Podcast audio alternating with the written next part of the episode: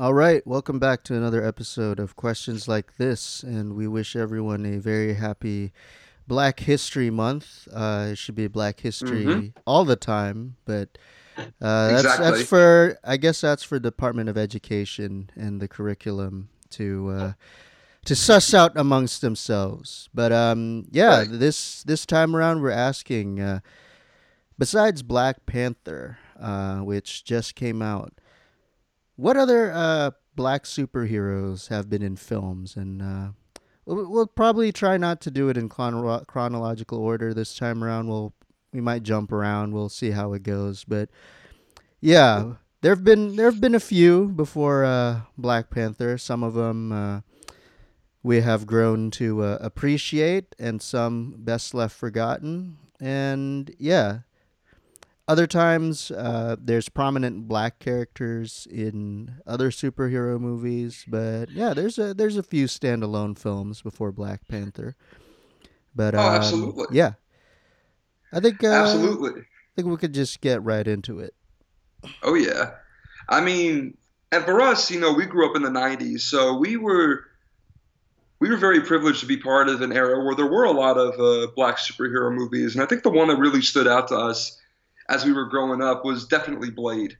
Blade was like the uh, it set the bar. Yeah, um, which is also weird because it was not a movie for children, but we watched it anyway. we didn't give a shit. We didn't give a shit, folks. We're just like, holy shit, this is badass, uh, like badass uh, half vampire, played by Wesley Snipes, who just goes around killing all these people. Fucking count us in, Yeah, the Daywalker. Daywalker. but yeah, um, Blade. I think Blade also was really the, um, the one that kind of got Marvel on its feet because. If you know the history of uh, Marvel movies and Marvel movie adaptations, they've they've had a lot of stinkers in the past, and uh, Blade Oh was my their god. Blade was absolutely their first bona fide hit. Yeah, they they needed Blade to be successful, and God bless them, they actually took the plunge and gave Blade an R rating because. Damn it, that's what Blade really is. That's what Blade really needed a fucking R rating. Yeah, it would be weird to have a PG thirteen Blade or PG Blade because, I mean, it's a movie about a vampire hunter. So Pretty much. And if you think about like all the uh, you know all the superhero movies that came out prior to to Blade, a lot of them were either like PG or PG-13. I think the yeah, I think for the most part they were PG or PG-13. All the uh, the Batman films that came out, I think the highest I ever got was a PG-13. All the Superman films eventually, you know, were very uh, very kitschy and kid-friendly yeah, at times. And oh, I don't even need to mention all the stinkers that Marvel had with you know with Incredible Hulk, with Thor, with Punisher, with a really shitty Spider-Man, with two shitty Captain America movies. yeah, and the Fantastic Four movie that was never officially released. No, and thank God because it looks like crap. I mean, uh, uh, you know what? I'll, I'll give it credit. It's Roger Corman, and when you're working with Roger Corman, you expect a lot of uh, low budget uh, schlockiness. So yeah, Blade is absolutely a fucking badass, and there's that opening nightclub scene which is so freaking awesome, playing the uh, the rave music that eventually uh, inspired uh, not only the music for The Matrix, but also uh, also early YouTube videos Yeah, to yeah. basically say like you know yeah yeah we don't have the uh, the rights to uh, play this song so we're just gonna play this the do do do do do do do do do do do do do do do Yeah. do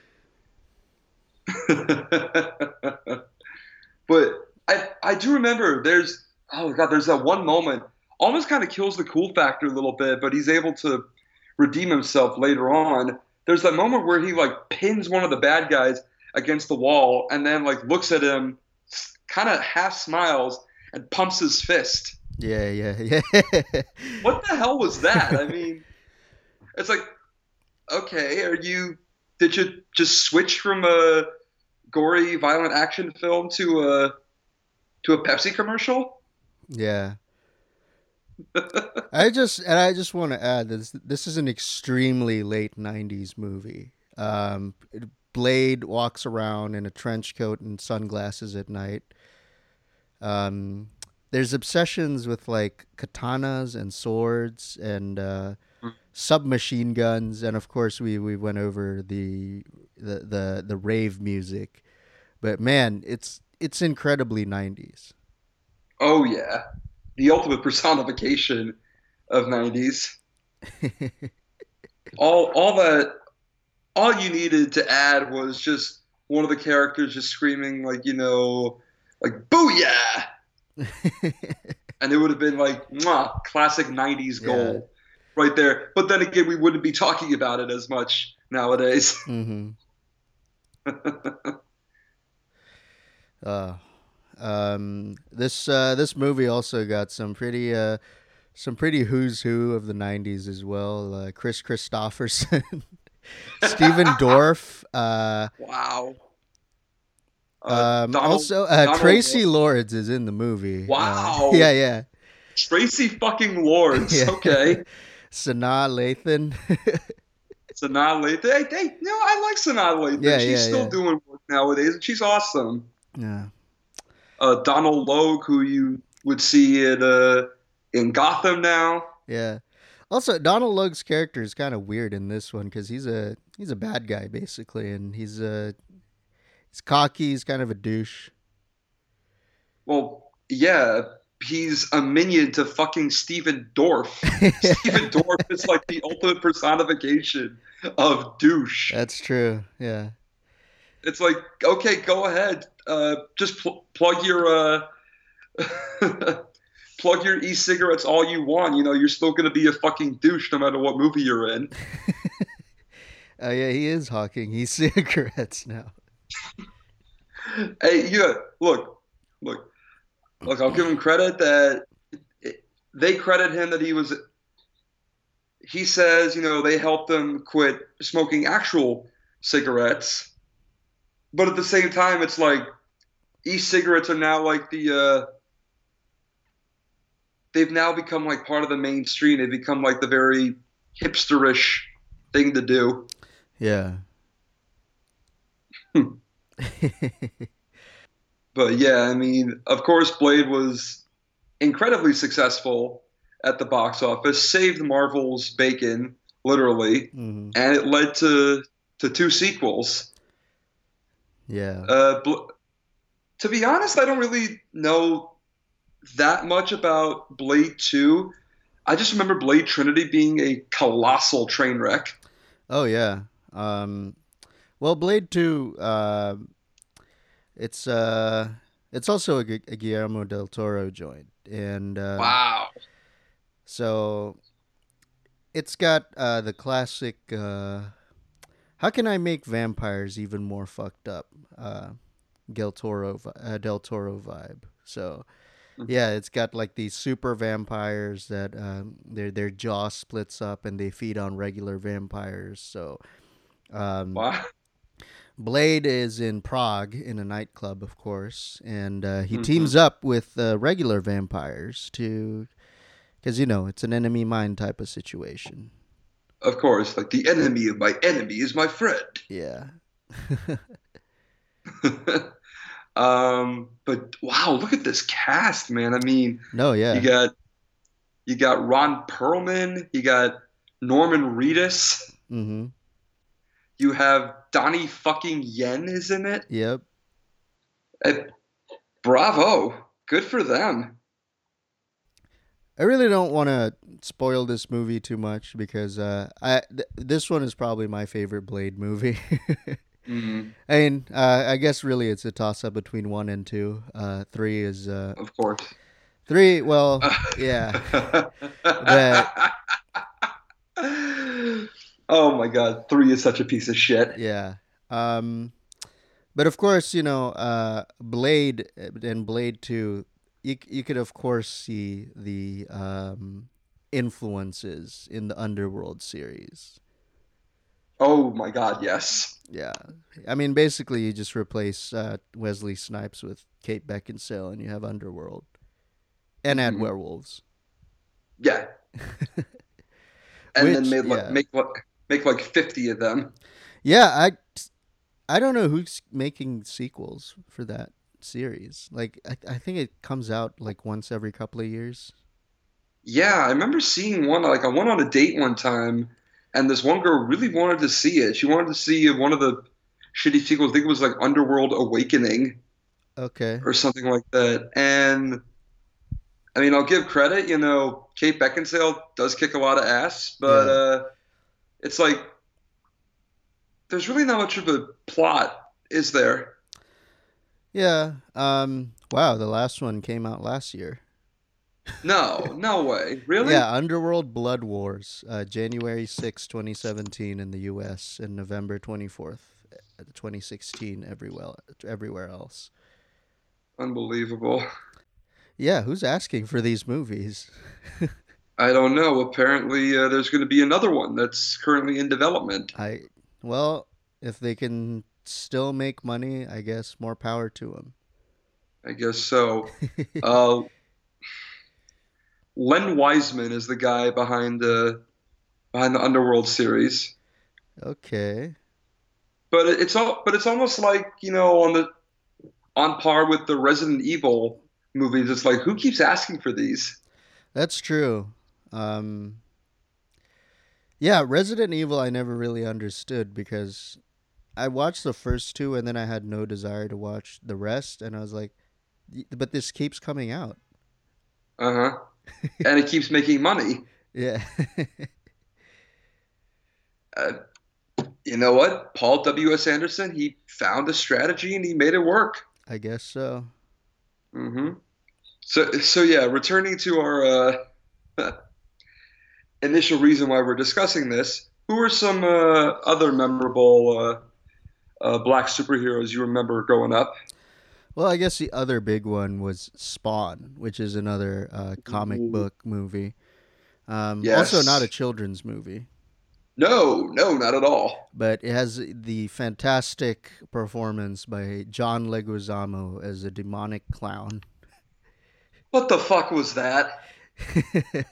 What the fuck was that? Come What- on, what the- man. That, that really that's the only reason the movie's worth watching.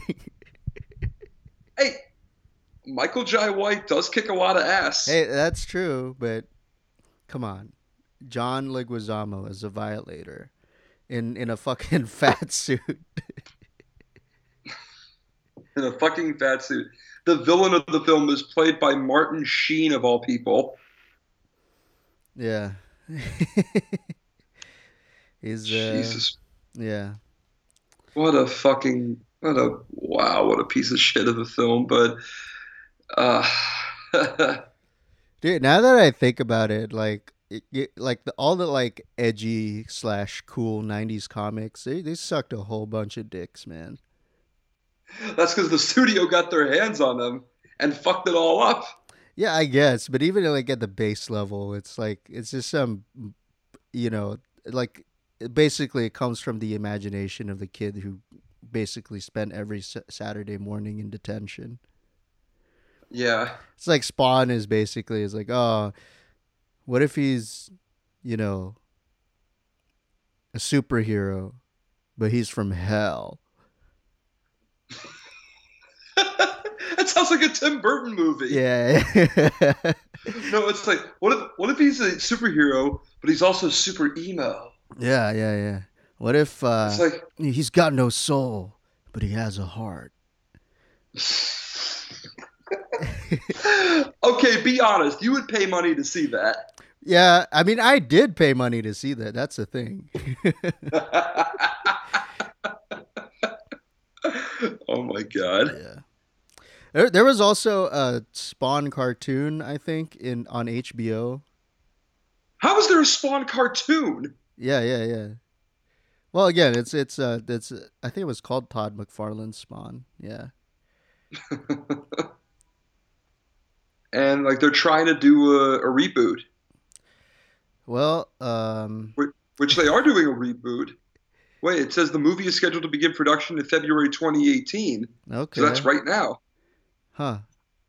No, it, huh? It's going to be more of a horror and a thriller, not a superhero one. Yeah, well, I guess. Eh, sure. And Todd McFarlane is actually, uh, uh, and nobody's been nobody's been cast yet. So Well, it says here Michael Jai White is interested in returning, but uh, this was in 2011, so it might not work out. Heard that Jamie Foxx wants to be a part of it. Uh, Django's gonna be in it. Yeah. No, I said he, I said he wants to be a part of it. He's aggressively pursuing it. Okay. Man. But yeah, um the Spawn soundtrack is also incredibly 90s. Oh my God, yes. Yeah, Korn, Marilyn Manson, Crystal Method, The Prodigy, fucking Silverchair, They just- Incubus. yeah, yeah.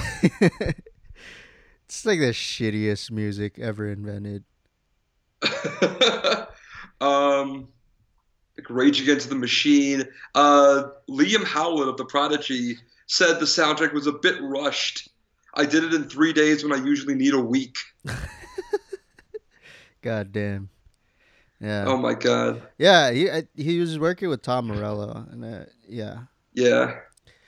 Well, fuck! If you get the work, get the chance to work with Tom Morello, you know, you don't take three days. yeah, I know. Take the whole fucking month. exactly. Sometimes even a month and a half. Yeah, You got to make sure that every single beat is perfect. hell yeah, man. Because this is Tom Morello we're talking about. He's one of the greatest guitarists like ever. He is certainly the most inventive. Like no one else like thought to make sounds out of guitars like he did. Mm-hmm. Know. like you know, everyone like in the '80s was obsessed with like Van Halen style or Yngwie Malmsteen style, like shredding, going up and down the guitar fretboard. But Tom Mm-hmm. Morello was like, "Oh, I can make it sound like a helicopter," yeah. and I'm like, "Damn, what the fuck?" Or I can make it sound like a fucking fighter jet or Yeah, yeah, yeah.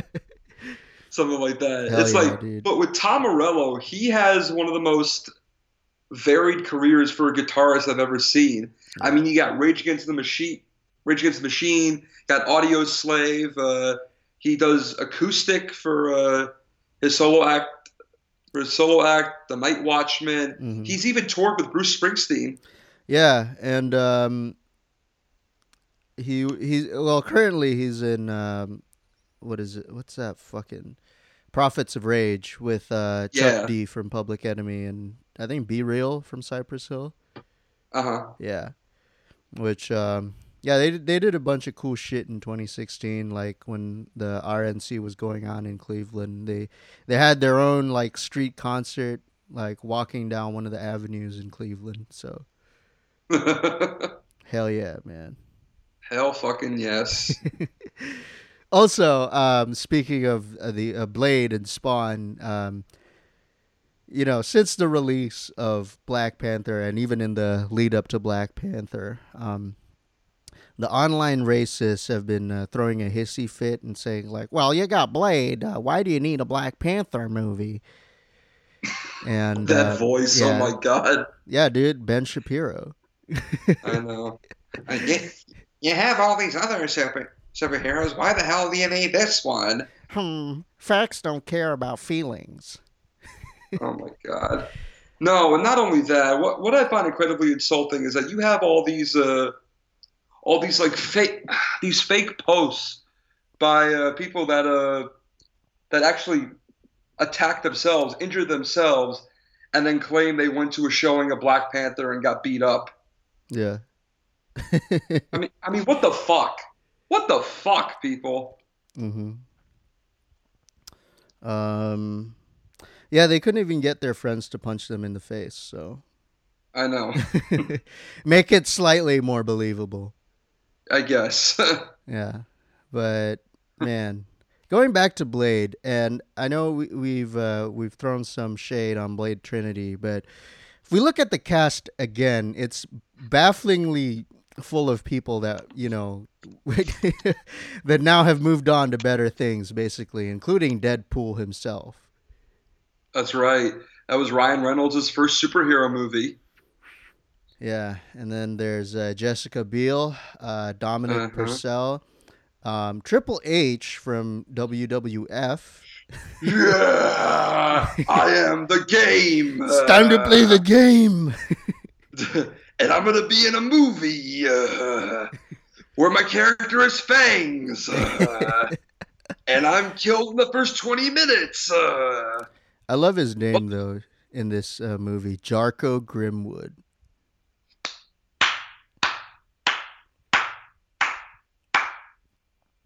brilliant, brilliant, David Goyer. How long did it take you to come up with that? Hell yeah, dude. but Patton Oswalt is in it. Yeah, James Remar is in it. also baffling. Uh, uh, Eric Bogosian is in it, and if you don't know that name, you definitely recognize his face and his voice. Oh yeah. Yeah. it's baffling. It's a movie that uh Oh my god. Even Wesley Snipes didn't want to be a part of it. Yeah. Well, I mean, I He- guess at this point he only did the movie for uh, tax reasons. but yeah, like I'm reading reports right now. It's like uh, he would basically spend all his time in his trailer smoking weed. Hell yeah. He, and he would re- refuse to be, refuse to shoot scenes. He would have to use. Uh, David Goyer would have to use stand-ins or computer effects to add his character or even his voice. oh man, it says here Snipes also allegedly referred to co-star Ryan Reynolds as a cracker on one or more occasions.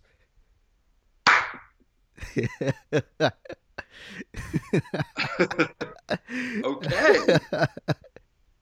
Okay. May- all Maybe okay. I'm starting to reevaluate this movie now. Yes, I feel like the behind the scenes of this film would be so much better than the actual film. Yeah, there should be like a Island of Lost Souls uh, or or Apocalypse Now documentary uh, for or this. like a, a dis- like a disaster artist for Blade Trinity. yeah, yeah, yeah. Blade Trinity, yeah. oh man. Um. Also, fun fact: I have no idea why, but um, they use Esperanto uh, as a as uh, the set dressings for for the signs and advertisements and. Uh, yeah. Esperanto is a made up language, basically taking elements from every European language. It, it was it was invented in the 19th century by some guy called I think it's L. L. Zamenhof, who changed his name to That's right. Toro Esperanto. And Photo Esper- okay. basically, it's his dream to make a language that's easy for people to speak, but it never really materialized. But I'm sure he's proud Like, uh, that this is in So- a Blade film. So it's like Klingon then. yeah, except uh, more intuitive. Okay. a more intuitive version of Klingon. Got it. because I think because I think he's I think he's like a, uh, he grew up speaking Yiddish or and Polish, and then he had to learn Yeah. German. So He's Polish Jewish, yeah. So he's like, oh, if if I can make a language that sounds like every other language, then maybe people can talk to each other. Huh. Um, also, fun fact: William Shatner is a is fluent in Esperanto. Why am I not surprised? Maybe that Why am I not explains why he speaks that way. It's just his brain has been Yeah. broken. By all those years of speaking Esperanto, Yeah. it's like, so y- yes, you see, when I started speaking Esperanto, I thought it would help improve my acting. Man.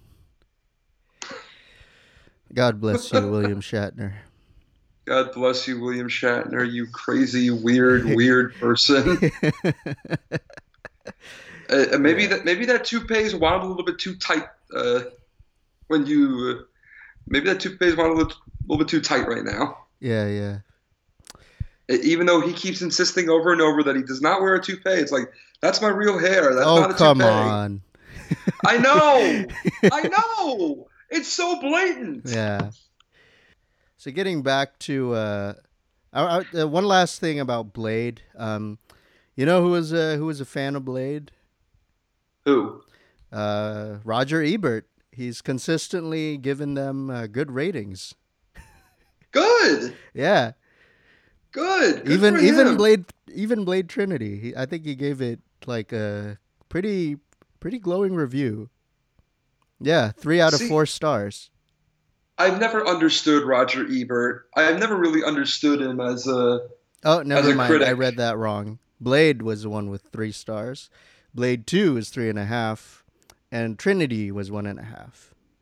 Ah, never mind. Yeah, Okay, so he knows a stinker when he sees one, obviously. but I mean, he also d- does. Um, he does grade movies a little weird. Yeah, like, what's that? I never really understood his method of criticism. And I've seen that documentary of his like three times now. It's like, look, I get, like, you know, you were obsessed with people like uh, Fellini and Ingmar Bergman and uh, Marty Scorsese. hmm And then, but well, some weird, weird films like like Congo or Joe versus the Volcano. We gave like four stars to. Yeah, yeah. Congo, I didn't really understand. it's like I watched that Um, movie and I was like, okay. I mean, yeah. I mean, it's it's an all right movie, I suppose, and it's uh it was a Crichton novel, right? It was a Crichton novel, And I was like, it's not even like the best Crichton novel, Probably wrote that when he was like high somewhere. probably. It was like, oh my god, and yeah, I just remember, just remember uh, Tim Curry having that really stupid accent. Oh yeah, oh yeah, man. I feel like they were just like trying to uh, capitalize on the success of like the Indiana Jones series and Jurassic Park. Yeah. It, it was kind of like um kind of like following that revival of like old style films like the adventure genre, I guess. But it wasn't Yeah, It wasn't good. no, no, it, you could just stop right there. No, it wasn't good. Yeah. It's not even like offensively bad or entertainingly bad. It's just not good. It's no, no. And to give you an idea of how not good it was, it was nominated for one, two, three, four, five, six, seven Golden Raspberry Awards. Hell yeah, dude. Okay, and one of the producers was Kathleen Kennedy, who now runs Lucasfilm.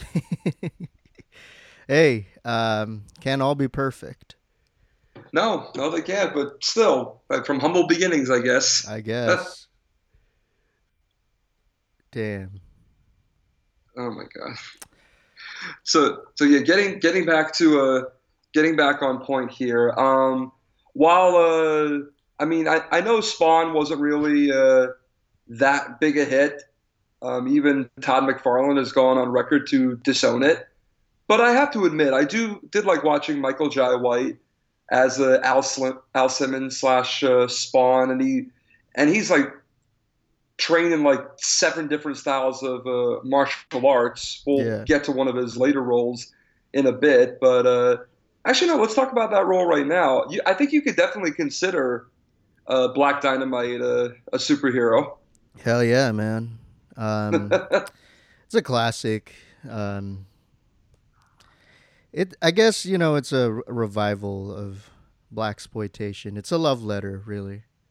It really is, and they just like go out of the way to say like, you know, yeah, we like we know this is intentional, but we don't care. We can show the fucking boom mic in the uh, in the clip, and we don't care because that's what happened back in the day, and you know, we can make the footage as grainy as possible. We still don't give a shit. We can make it all about gratuitous sex and violence, but we don't give a shit. hmm and oh, there's that one scene I love where they're on the uh, where they on, they're on the uh, on Kung Fu Island, Oh hell and yeah. uh, he's fighting uh, one of the last uh, bosses, and all of a sudden, like a suitcase comes out of nowhere and just like knocks him, knocks out the bad guy, and he walks in and just goes, "Ha! I threw that shit before I even walked in the room." It's like if that doesn't convince you the man has superpowers, I don't know what. Hell yeah, man. And the and y- y- let's talk about the plot for a little bit because it's um you know it's it's a typical um you know the the, the um basically the man is flooding the, the the streets with the new drug, but in this case it's malt liquor. It's Anaconda malt liquor. gives you oh No, no, not not oh, gives you woo, yeah. And you later find out if you haven't seen Black Dynamite yet.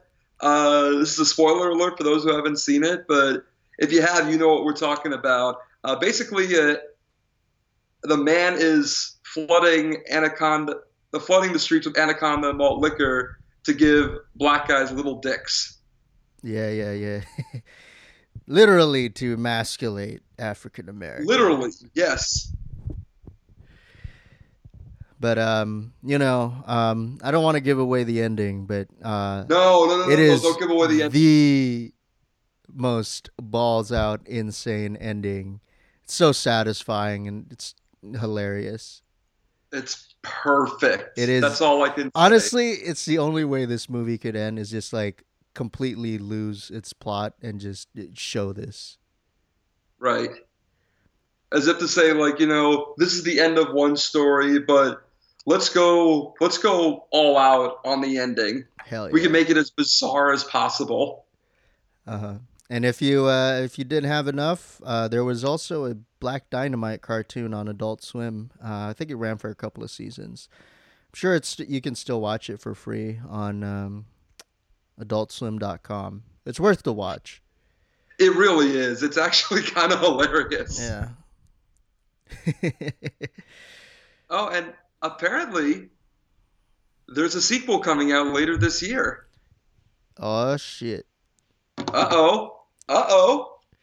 Yeah. January should be good. 23rd, a teaser was released online confirming the sequel, which will be released later this year. All right. We know what we're doing. Yes. yeah. Oh, oh, this is perfect. Yeah.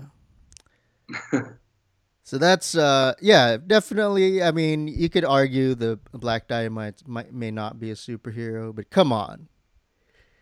It's uh basically a superhero. hmm Uh think He, he's think a, of him he's as- basically a superhero. yeah. Think of him as like I don't know, like a like a like a balls out crazy Luke Cage.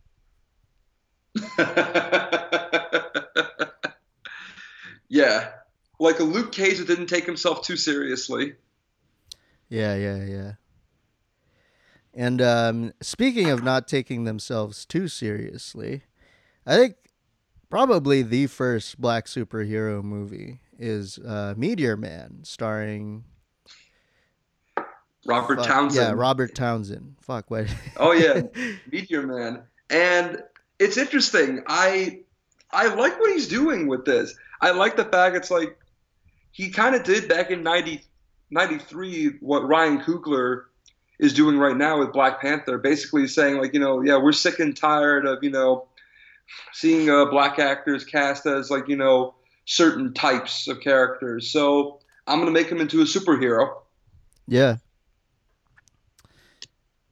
So basically, the gist of it is uh, Jefferson Reed, played by Robert Townsend, is a he's a mild mannered school teacher in D.C.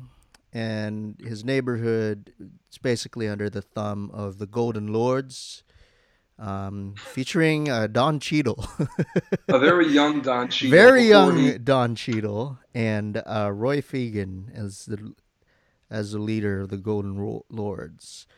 That's right. And um, yeah, so one night he he is struck by a glowing green meteorite, and Mhm. uh, he gains superpowers. So he calls himself That's right. the Meteor Man, and he That's- helps clean up the hood. That's right. The tagline is uh, "Saving the world one neighborhood at a time." Hell yeah! but for me, like what brings this film together is who's actually in it. It's like a who's who of like the best of the '90s, because you got you got Big Daddy Kane, you got Cypress Hill, got Naughty by Nature, you have Sinbad, you have Eddie Griffin, James Earl Jones. You have Luther Vandross as a silent hitman, Yeah, and you also have the group uh, Another Bad Creation. Wh- wh- They were big for like 15 minutes in the early 90s, Yeah, but yeah. Uh, other than uh, other than like one song they did called Iesha, and this movie, they really kind of disappeared into obscurity after that. hmm But yeah. There's one scene. Oh, there's one scene I remember. Um,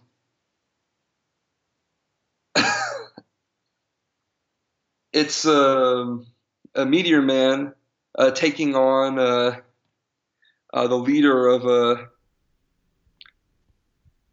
the leader of the Golden Lords, Simon Kane, and apparently Meteor Man has the ability to if he picks up one book, he absorbs everything that's in that book. So he picks up a random book on the street. He like he gain absorbs all the powers. Then he flips it over. The book is on runway modeling. And he, he then tosses it to Simon Kane, who equally absorbs the powers somehow. And they have basically the earliest version of the walk-off scene from uh, Zoolander. yeah. Man, the world was not ready for this movie. It was not, and like everyone's looking on. It's like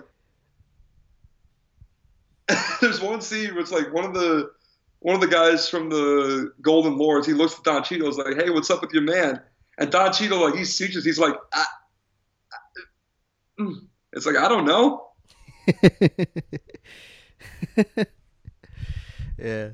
Well, one of my favorite scenes is when Meteor Man finds like I guess where they process the cocaine, Mhm. and, and then like he busts in and like uses his super breath to like disorient everybody, and all the cocaine's flying, and I'm like, yeah, that like are you? That, aren't you not supposed to do that?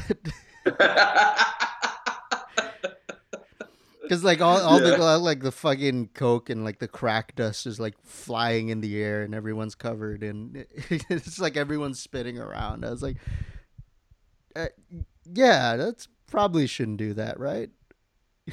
Exactly.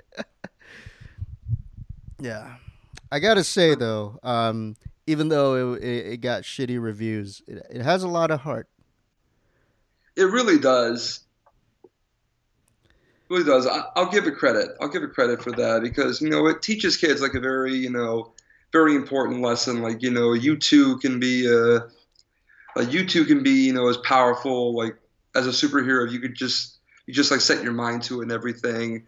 And also the message like you know I'll always be there you know for help. Kind of like a a comedic uh, watchful guardian, a comedic Dark Knight, if you will. Yeah. I mean, I would rather have uh, Meteor Man watching over me than Batman, to be honest. not as much uh, public destruction. Yeah, yeah.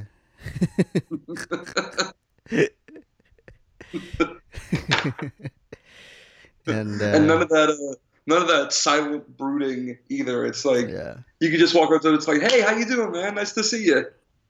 So uh, we turn from we turn from the not good to the quite frankly terrible.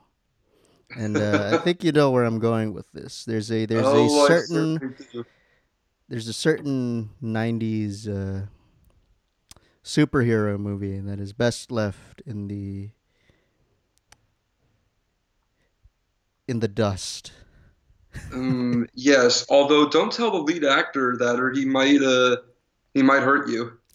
I'm I'm sure he can. Um, Well, the man is over seven feet tall, of course he will. yeah. Have you seen that picture of him and with with, with hoops? With Like Oh, she only my- goes up to to his waist. yeah. Oh my god. and of course, ladies and gentlemen, we are proud to present Steel, starring That's right. Shaquille O'Neal. One of uh, one of the best Lakers, to be honest. But come on, off the court, Yes. Jesus fucking Christ! It seems like the only basketball player who had a decent acting career was Ray Allen back Yeah, then. yeah, it's so bizarre. I know. It's like Shaq. Look, turns out there is a a DC comic called Steel. Wonder how they came up with the idea for uh, casting Shaq as uh, as Steel, aka John Henry Irons. I just wanted to like find like a tall black guy, and it's like, yeah, Shaq's been in um, Kazam. let's uh, let's give him a let's give him a movie. Yeah. Oh my Damn, god. Oh, Kazam, like oh. okay, Kazam is not a superhero movie, but god damn, that's ugh. oh, that was so bad. That was so bad. But be honest with Kazam. You know, it's kind of a cult classic. And you remember it as like a so bad it's good Yeah, kind See- of movie. see, even Kazam, Kazam has that going for it, you know. this movie, you tell people about this movie, they go like, "Huh? Shaq was in a superhero movie?"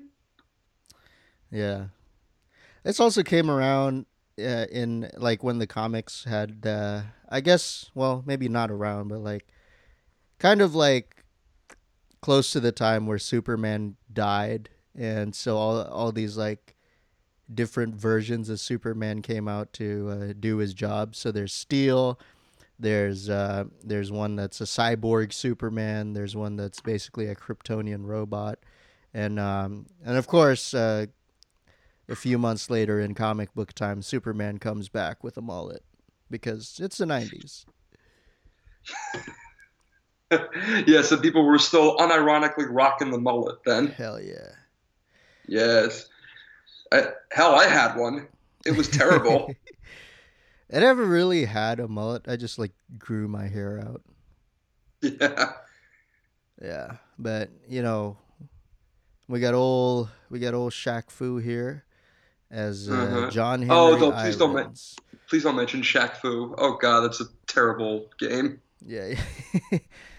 um I don't even I don't even really remember the plot of this movie, but I guess the The plot is to stop uh, like an arms dealer who is a former uh, army pal of Shaq's, and the villain is played by Judd Nelson of all yeah, people. yeah, yeah. yeah. It was John Bender who grew up. To, he guess still is a dick, and uh, he becomes an arms dealer.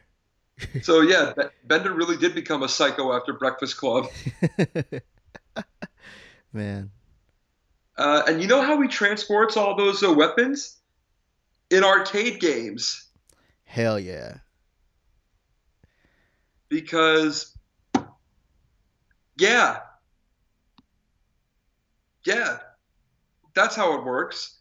And oh my God, why do they have to catch cast the shaft in this? Mm. Mm-mm. Why? He's Uncle so Joe, much dude. Yeah, but he's Shaft. I know. He's Shaft. He's so much better than this. Who? Well, I guess he is a precursor to to the black superhero, uh, John Shaft. John Shaft. Sh- Um, He really is. But he was the kind of guy who, you know, he didn't really fight for, you know, like truth, justice in the American way and all that. Well, he was the kind of guy that said, said like, you know, like this is my mission. Okay, I'll do it, but I'll do it my way, and I don't give a damn how I do it as long as I get it done. Yeah. I'm not gonna, I'm not gonna spout any catch catchphrases for you. I'm gonna tell you exactly, tell you exactly what's on my mind. there's one scene I remember in Shaft where uh, like he's meeting up with uh, like some some buddies of his from the FBI, and like he's walking away, and they said to him like, "Hey, what are you gonna do now?" He says, "I'm gonna go get laid." Damn. Hmm. Did you ever watch uh, Shaft in Africa? Never saw Shaft in Africa. It's uh, it, I mean, obviously not as good as the classics, but still good. Hmm. Hell yeah, Shaft. Shaft. I mean, and, and let's just talk about. Let's just briefly talk about you know the blaxploitation era in particular. It was an era where it was like you know, like really, it really was the era of the black superhero between Shaft, Superfly, um, Coffy, Foxy Brown. yeah. There was one that was like Boss N Word. That one was also uh, um, starring uh, Stop. Fred Williamson. That's oh Fred Williamson. Yeah, Fred yeah, Williamson yeah. was a beast. Yeah, yeah, yeah. It's a great movie. Former football player. Mm-hmm. Uh huh. And then there was also uh, Dolomite, Hell yeah. which is the uh, the inspiration for uh, Black Dynamite, Mhm. starring uh, Rudy Ray Moore, who's a comedian at the time, as the uh, titular hero, and he's basically uh, like uh, like like Black Dynamite. He's a like he's a pimp who runs all these uh, like who runs a brothel full of all these girls Yeah. and and teaches them karate, yeah. even though he really can't throw a kick to save his life. But you know? That's neither here nor there. And I think Dolomite is remembered more for its inherent campiness than anything. There are literally several shots where the boom mic, the boom mic is so visible, you might as well give it its own give it its own sad sad card. So besides um besides Judd Nelson and Shaft, uh, some other I guess surprising people. Uh, Ray J is in the movie for whatever reason. There's a cameo Oh by my by uh, Schwarzenegger, I think. Yeah, eh, kind of vo- voice. yeah, the voice, voice cameo, and Yeah. um, I think uh, the guy who played a werewolf in uh, the Underworld movies is in it. Which guy? Kevin Graveau, Graveau, Gri- I think it's pronounced Grivio, but mm. yeah, was he in Underworld? Yeah, he was. yeah, yeah. All right, cool. Uh, but Nice, still, but- um, Ray J, I, I, I have no idea why he's in this movie. Ray J was also in uh, Mars Attacks as well. oh yeah, that's true. Yeah, He had a weird career. Yeah. And it's a, it's a shame that people only know him nowadays for the uh, infamous uh, sex tape he did with uh, Kim K.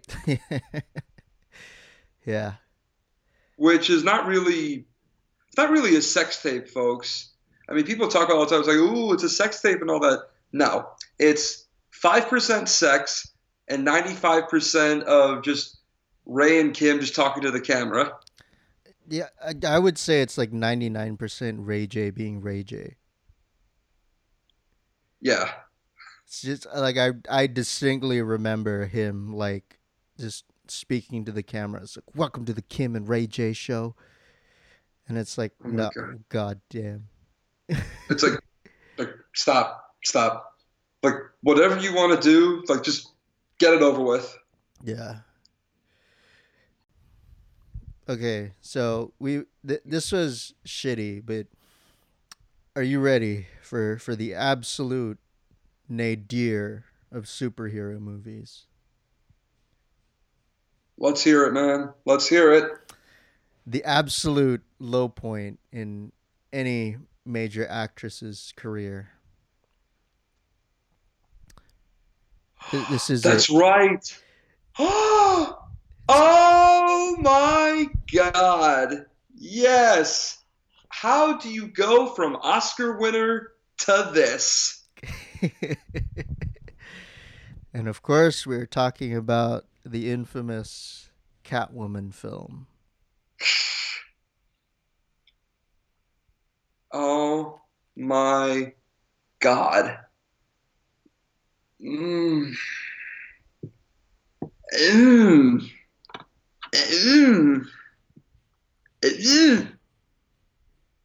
It's not. It's not even the same Catwoman.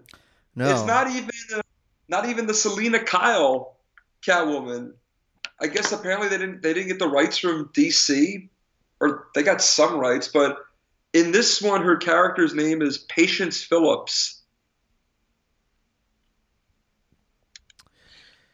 Yeah. Um, somehow she gets revived by an Egyptian cat, and she gets superhuman cat-like abilities.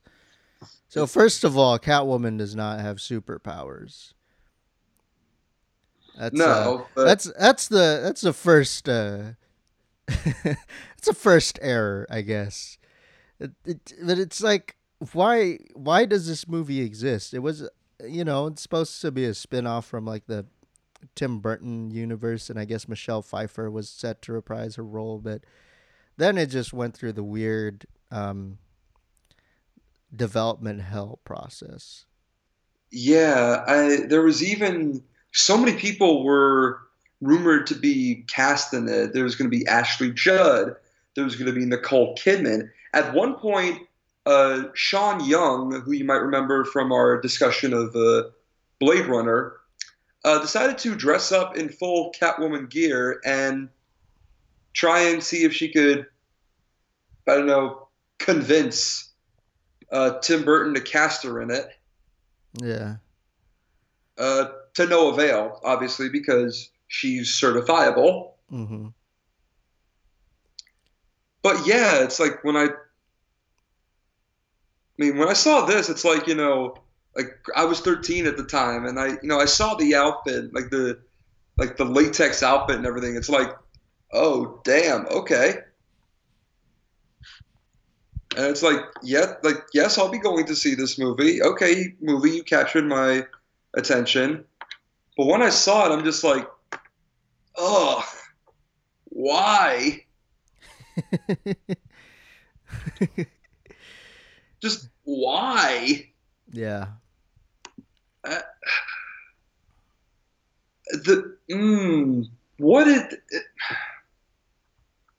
and her enemy is like somebody from a giant makeup corporation. Yeah. Uh, the-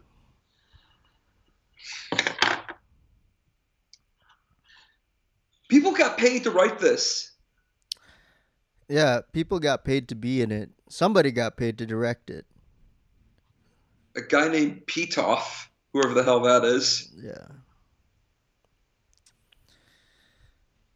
Yeah. Um even beyond just like the production, like the story itself is just complete dog shit. Like yeah, like the villain is an evil makeup company and n- nothing makes sense. No- nothing nothing follows one another. No, nothing at all. And she has like a, a budding uh, love interest played uh, by Benjamin Bratt, who's Detective Tom Lone. Um, there's this very, very weird basketball sequence where it looks like none of them have ever held a basketball in their lives. Yeah, that was that I think was the most painful scene. Yeah. Oh yeah, that was pretty bad. Um. Uh, and there's um. I just remember one scene after she uh like after she got her powers after the fake CGI uh, Egyptian cat literally breathed life into her. Yeah. She's on a date. she's on a date with uh with him at a sushi bar, at a sushi uh, bar, and like she's just like she's like snatching all the fish off top of the rice, and she's like just going nonstop, and it's like, okay, calm down. I know sushi's good, but it's not that good. Yeah, because you like- know cats love uh, fish. Yeah.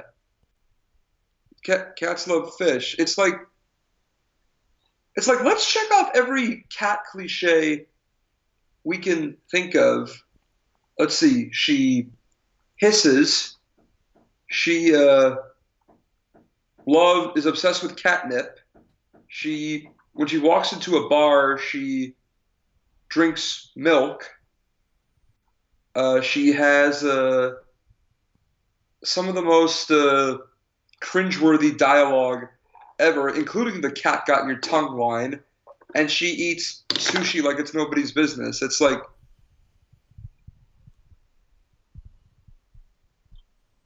huh. Yeah, it's like if they had Batman hang upside down and take massive shits.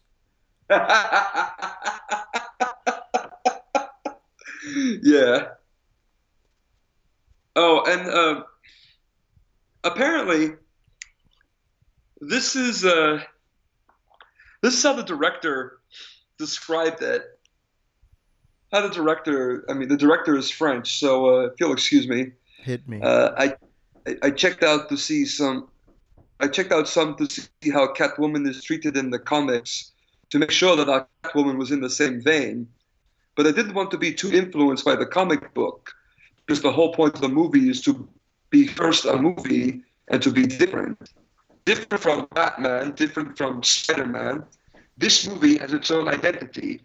I tried to find my sources more in the character of Catwoman herself.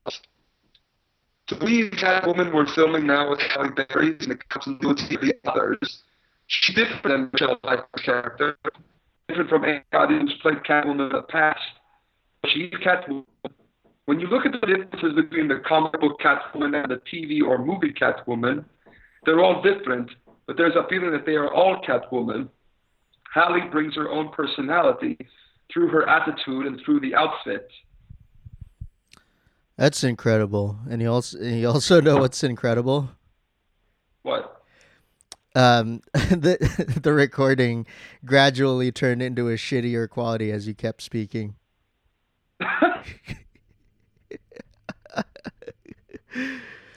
It's like I guess that's on par with uh, the. yeah, I guess uh, they really don't want us to talk about this shit. I guess not.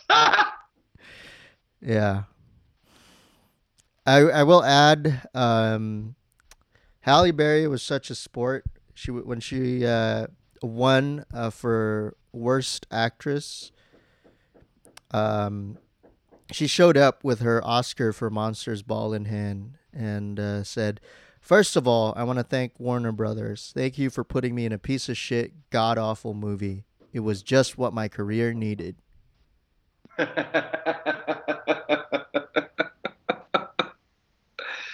Credit to her for you know actually being in on the joke about it. Yeah. Um damn, dude. but it's also like uh, you know uh, Sandra Bullock when she won the uh, the Razzie for uh, All About Steve the night before she won her Oscar. She showed up, and she showed up with a a wagon cart full of like every single copy of All About Steve to hand out to the audience. what a sport. what a sport! Yeah. oh my god. What a what a film. A film. Well, I guess that's uh I mean that's pretty much it for uh, black superhero movies. There's also Hancock, but it's um I don't know. Well, I mean, hmm. I feel like with Hancock they could have taken a lot more risks. Yeah. And also the second half of the movie is just it felt Weird. like another movie slapped on. Yeah, because like the As if- twist is just it came out of nowhere, and it's like what what? it. I don't know. Yeah. So obviously beyond like the solo superhero movies that we've discussed, there's um black superheroes in like ensemble movies like uh Kel Mitchell in Mystery Men. Mystery Yes. Men is one of my favorite movies of all damn time and I will fight anyone who says it's a bad movie. Well, then you'll be fighting a lot of people then. Yep. Um there's also uh Frozone from The Incredibles. Yes, played by Sam Jackson. Yeah, yeah, yeah. Uh, his first superhero role before he became right. Nick Fury. Uh, There's also oh, I, I love the scene in Incredibles yeah, yeah, where it's like the whole like "Where's my super suit?" scene. yep. Honey, where's my super suit? What? Where is my super suit? And um, there's Storm, of course, the much better Halle Berry role, yes, which came before Catwoman. I know. I know. That was when she was riding high on everything she was doing at the time. Damn. Um, there's uh, there's of course War Machine from Iron Man. Uh, and there's there's Falcon and Captain America. Falcon and Captain America. There's, um, well, you know, I guess we don't really want to bring that back up again, but um, Michael B. Jordan's uh, turn as uh, Johnny Storm. in the in, no, it's Johnny Storm, aka the Human Torch. in the Oh my God. in the in, in the incredibly forgettable Fantastic Four uh, movie, Fant Four Stick. That Van uh, Four Stick. there you go. It's like he's the only one that brought his charisma with him Yeah. to the set Yep. at time. Because, oh, actually, no, there actually is a very underrated superhero esque film that Michael B. Jordan was in, uh, Chronicle. Oh yeah. Fair enough. Yeah, I thought he did a good job in that. Yeah, yeah, yeah. Um, same director as Fant Four Stick. Uh, Josh Trank, right? Yeah, yeah. Um, Four Stick title. hey, that's what's on the fo- on the poster, man. I know this movie makes the 2005 Fantastic Four movie credible ca- by comparison. Yeah. You know, really before um I guess before Iron Man, um Marvel d- didn't really know how to make movies. Um, no, because you had uh, you had Daredevil, you had Elektra, Mhm. you had two really shitty versions of Hulk. Yeah. Um I mean, I guess, you know, the first Spider-Man was pretty good, but then it's just no. No, I should Spider-Man 2 I liked. Yeah, but compared to the first one, They tried to remake The Punisher in 2004. yeah. John Travolta of all people's in it for some Uh, reason. It was Thomas Jane, right, as a Punisher? That was Thomas Jane, yeah. Damn. I mean, he's not as, you know, jacked or as intense as uh, Jon Bernthal, but I'd say he th- th- gives a very like understated performance. Yeah. It, it was it was okay for what it is. Yeah. But um yeah, so that pretty much brings us to uh Black Panther. And, That's uh, right. we'll talk about that in another episode because we feel it deserves its own dis- its own discussion. But um, before we go, I want to talk about superhero that they should have turned into a movie, and that's uh, the Black Green Lantern. Oh, John Stewart. Yeah, yes. John Stewart.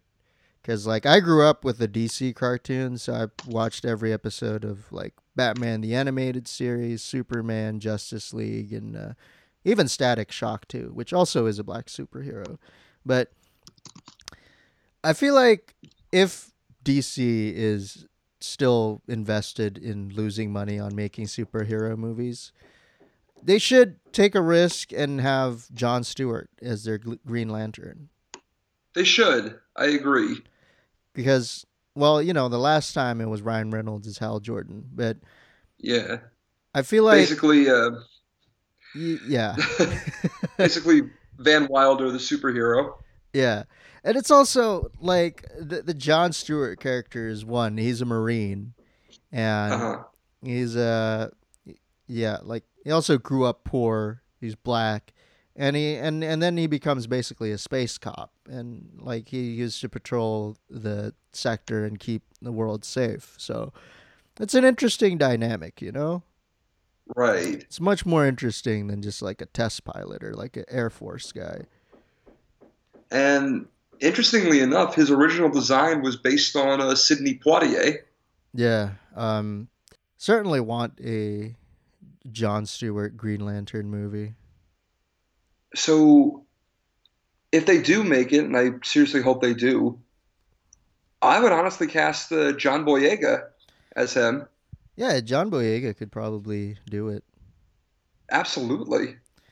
Um, I guess uh, you know, um, superhero adjacent. Um, John Boyega's in the upcoming Pacific Rim. I know it's a giant robot movie, but eh, kind of counts. Yeah. Hey, Idris Elba. Yeah, yeah, yeah. He was in the first one, and he's in uh, the Thor movies. Yes, he's Heimdall, the That's right. guardian of the Rainbow Bridge to Asgard, The man who sees all. With golden eyes. That's right. Oh. Well, that's uh, I guess that's pretty much it for the state of black superheroes, and we'll we'll discuss, Well- you know, a lot more uh, in our Black Panther episode. But uh, you have anything Yes. else to add? Um, yeah, I can't wait for season two of Luke Cage to come out. Yeah, yeah, yeah. Well, you know, uh, that one um, isn't a movie, but yeah, it takes place in the Marvel un- movie universe. That's true, but I feel like out of all the uh, the Marvel TV shows that are out right now, I'd say Luke Cage is definitely my uh, my favorite one. I think out of the ones that I watched, like Daredevil season one is definitely the best out of all like the Marvel Netflix series. But then I also like Jessica Jones. Jessica Jones is good. That's coming out soon, Yeah, uh, season two. I think March eighth, March eighteenth. I don't know. March Coming 18th. soon. Yeah. yeah, Ooh, this should be. Oh no, March 8th. You were right the first time. yeah. Um, but yeah, I I did love Luke Cage. as uh, man, hmm a lot of a lot of good shit happening on screen. Oh yeah. Oh yeah. And of course, it had the probably the most badass, uh, one of the most badass villains I've ever seen. I did. Uh, I, I did feel a little disappointed that uh, Mahershala Ali's character, um, you know, is not continuing in the series. I know, I know. It, it's kind of a letdown. Yeah, he was. He was he's so- incredibly charismatic. He's so cool and calculated. yeah, he's yeah. a guy who, he's like, you know, I just have to lift a finger, and people will do my bidding for me. Yeah. Ugh. Well, um, I think I'll close out with the club music from Blade. Uh, Yes. bringing it back, baby. Oh yeah. to uh, shout out to one of the OGs of uh, black superhero cinema. Um, is he still in jail? Oh, Wesley Snipes? Yeah. No, no, he got out a long time ago. Oh, did he? Yeah. Well, um, here's hoping you don't uh, uh, get creative with your taxes again, Wesley. And here's hoping you make a, an appearance in Black Panther 2. Hopefully. Ooh, I hope that, you know what? If they bring back Blade into the current uh, Marvel Oh. universe, Mm, that'd be so badass. that'd be so damn cool. Hell yeah. the King of Wakanda and the Daywalker fighting side by side. Dude, that should be like Black Panther 3, man. Black Panther and Blade. Oh my god. If you, th- if you think the online racists are upset now, just imagine Black Panther 4, Black Panther, Blade, and Luke Cage. Mm, oh, it'd be so good. And they all have an on screen sex scene with a white woman. Oh my god. This have Jessica Jones like get like airtighted by all three of them. Whoa. Well, well I, I know for a fact that she eventually winds up marrying Luke Cage Yeah, yeah, yeah. in the comics. Oh my god. This obsession with you you have with all these uh all these superheroes and sex scenes. This is going back to the Star Wars, pal. I guess. Um, well, Star Wars is not really a superhero, but yeah, sure.